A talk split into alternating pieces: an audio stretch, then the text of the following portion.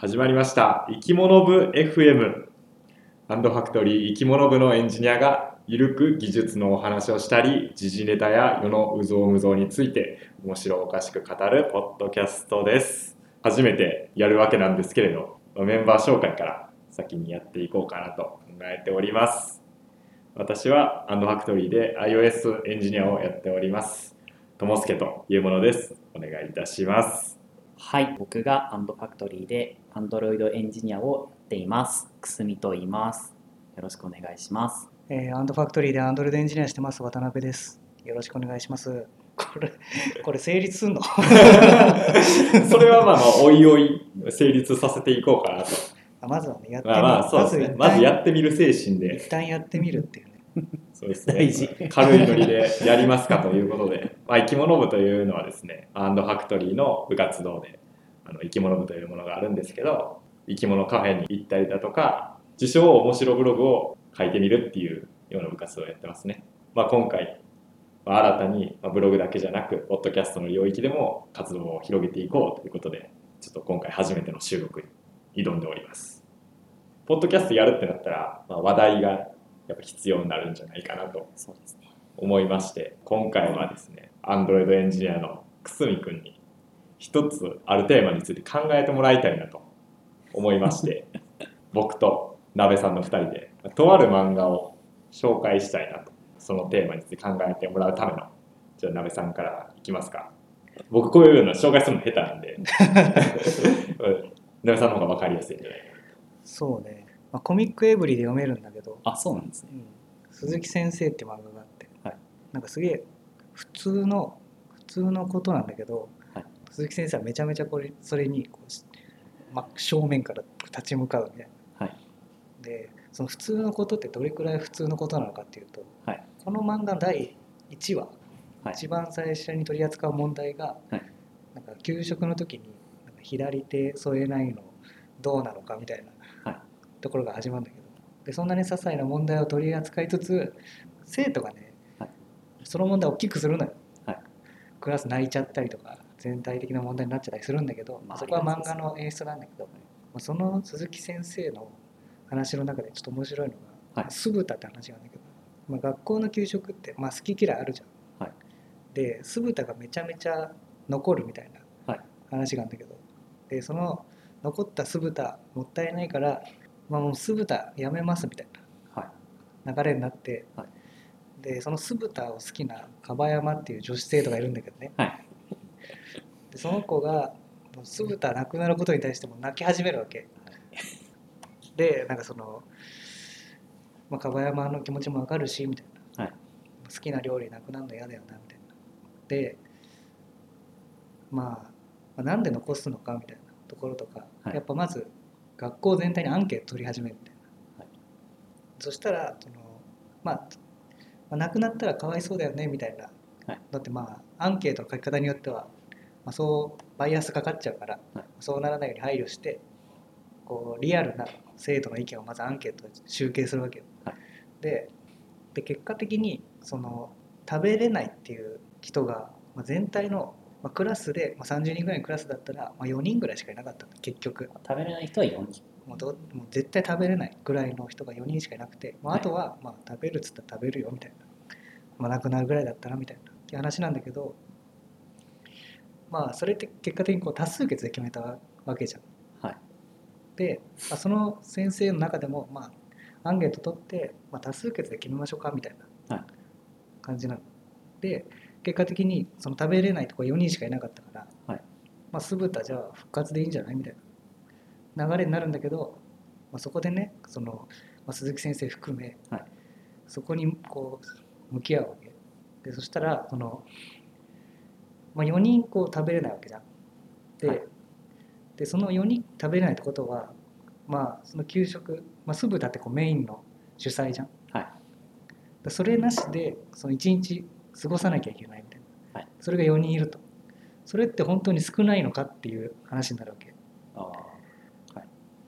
で、まあ、結果的に、まあ、その4人の生徒のためにやっぱ酢豚はなくそうって話になってはい。4人がやっぱり、まあ、一日中お腹空かせてはい。授業に集中できず、はい。その日お腹空かせてやっぱ過ごすのはやっぱ良くないとか公的に。やっぱその4人のためにやっぱ結果的にこう酢豚なくなるっていう結末なんだけど、はい。でその話でまあ多数決で決めようとしたんだけど、はい。まあ、それが本当にいいかどうかみたいなところにやっぱちょっと考えさせられるテーマというか。やっぱそこでくすみに考えてもらいたいのは酢豚がいかに美味しいかっていうところですそこなの知らないよそんなの作り方によるでしょ。酢豚の美味しい作り方についてやっぱ考えてほしいなっていうえその4それマジなん人が。だからギャグなのかどうかわかんないから。で 給食給食世代だよね一応。そうです、給食はゴリゴリに食べてました食ってたよね。はい、その酢豚がどうとかっていうのは、まあはい。まあ、置いといて、はい。その多数決ってどうなんっていうどう思うその多数決で決めることについての是非をちょっと考えたいなっていう、会社のルールとか決めるとき？はい。それほんと多数決で決めちゃっていいのかみたいなところ、まあ、そんなにねこう対岸の火事でもないというか、まあそうですね。いや僕たちもいまろいろ決めなきゃいけないわけじゃん。あ、どこにでも起こりうるそのエンジニアのルールとかね。コードレビューどうするとか、はい。そういう時になんかみんながコードレビューしないでいいと思うみたいな、はい。とかなった時に、はい。それがまあ多数派だったらそうなってしまうのかって言われたらやっぱそうじゃない気もするよね。向き合わなきゃいけない問題って。確かに。決められない。難しい。えはいそのなんか 問いは何なんですかね？多数決ってなんかその全体のルールを決める場でそのなんか適してるのか適してないのかっていう話ですか？うん。まあそうだルール決める時ってどういう決め方が一番いい着地をするのかっていう。うーん。なんかでもその折衷案的なところなんじゃないですか？そもそもなんか本当だったら全員の話を聞いて、はい。そのなんか全員のこう折り合いつく場所を探してそこで決定するっていうのが一番理想の形だと思うんですけど、まあ、現実的な話そうはできないわけじゃないですか。まあ、それができないからじゃあまあこう時点でこうなんかこう一番みんなの最大公約数的なところを取れる多数決にしようっていう発想なんだと僕は思ってるんですけど勝手に。はいはいはい。まあそういう意味だと全体の場でこう僕が多数決で決めるっていうのはそこまで間違ったそのなんていうか選択じゃないのかなと思ってて。ただそれが5人とかのコミュニティだったらその、まあ、話して決められるよねっていう。まあ、100人とかで多数決で決めるってなるとまあ100人とかでこうみんなの意見反映させて決めるってなったらすげえ大変そうだよね。そうですね。でも社会とかで考えるとさ。社会。社会全体社会って割と広い言葉ですよ。いやまあまあ例えば政治とか、まあ、まああんま政治の話とかあんましたくないけど政治とかやったらさ、まあ、最近やったら夫婦別姓どうすんのとか、なんかその同性婚とか認めんのみたいなとかそういうのとかって、まあ、例えば今はその自民党とかはささ反対派でその多数の議席持ってるから、じゃあ反対でいいんかっていうとそういうことじゃなかったりするやん。ってやったら人数とかいう問題とかじゃないのかなみたいなっていうその投票する人数が多ければ多いほどなんかその多数決ではいやることのの是非っていうのもやっぱ変わってくるのかなみたいな。うんそうですね多い少ないとかはあんま関係ないのかなとか思ったりするやん。なんだろうな多数決で決まったことに関して正しさを求めちゃいけないんじゃないですか。さっきみたいにコードレビューやりたくないみたいな人が多数の場合もあるわけじゃないですか。でもその選択って、まあ多分間違いなわけじゃないですか。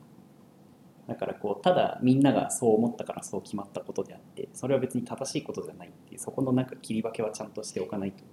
なんか多数決で決まったことイコール正しいことっていうふうに思ってるとそこのギャップに苦しむんだと思いますよ僕は。だからもうだからそこは割り切るしかないんじゃないかなって思いますけどね、まあ、そこが多いならもうそれで諦めるしかない。だか多ら数決ってなんか正しさを見つけるアプローチじゃないっていうかそうですね。今この 今この瞬間どうするかっていう決めるそうだけですそうです。うん。な感じはするよね。だからまあ政治の話さっき出てましたけどそれもただ人が多いからそうなそのそう思う人が多いからそうなったっていうそれだけであってその選択が正しいかどうかはまた全然別のベクトルの話だっていう感じです。まあまあそうやな。まあ、僕はその少数派で僕に不利益になったらゴリゴリに文句言います。でもそうそうなってくるとやっぱ多数決どうなんてより思うやん。いや思いますけど、まあ、別にしょうがないなっていうこの場では思います言いますよ。あそう。ただ僕が不利益被ったらゴリゴリに文句言う。それだけの話ですでも学校生活とかでなかった？その多数決。絶対負けるやんみたいな時。ありますありますありますあれあの時なんかもう虚しなるもんな。もう負けいくぞって分かっててあげなあかん時。それとも戦わなきゃいけない。みんなドッジボールしたいけどこっちそんなしたないみたいな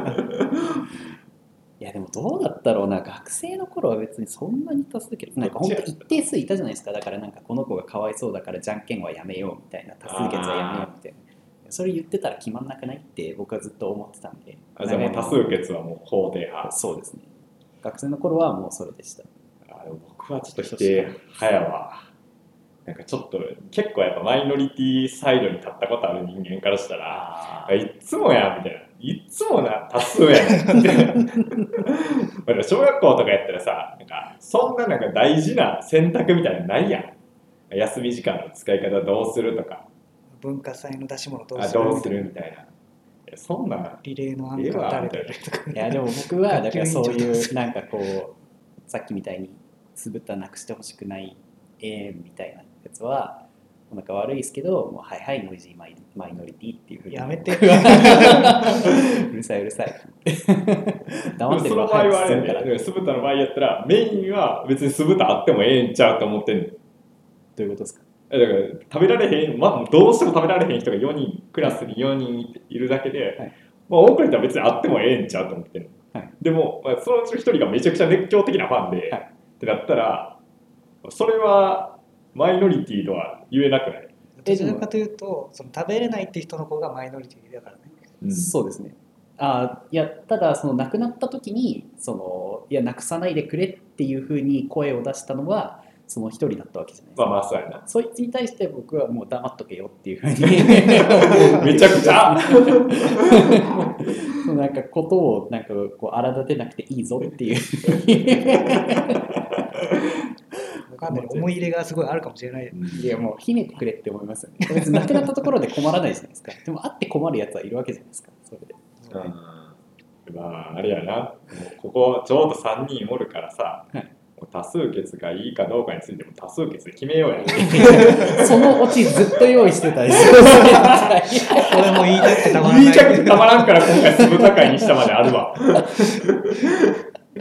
多数決を多数決で決め多る数決多数決をぜひを多数決で決めたい。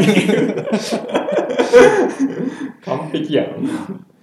これで多数決じゃない方がいいが多数派になって勝った時ですよ。パラドックスが生まれる。いやこれちょっと面白いオチだったなそうだよこれで言いたかったよ結局最終的に言いたかったのはこれ。あこれを突っ込んでほしかったんです。よあそうなるほどね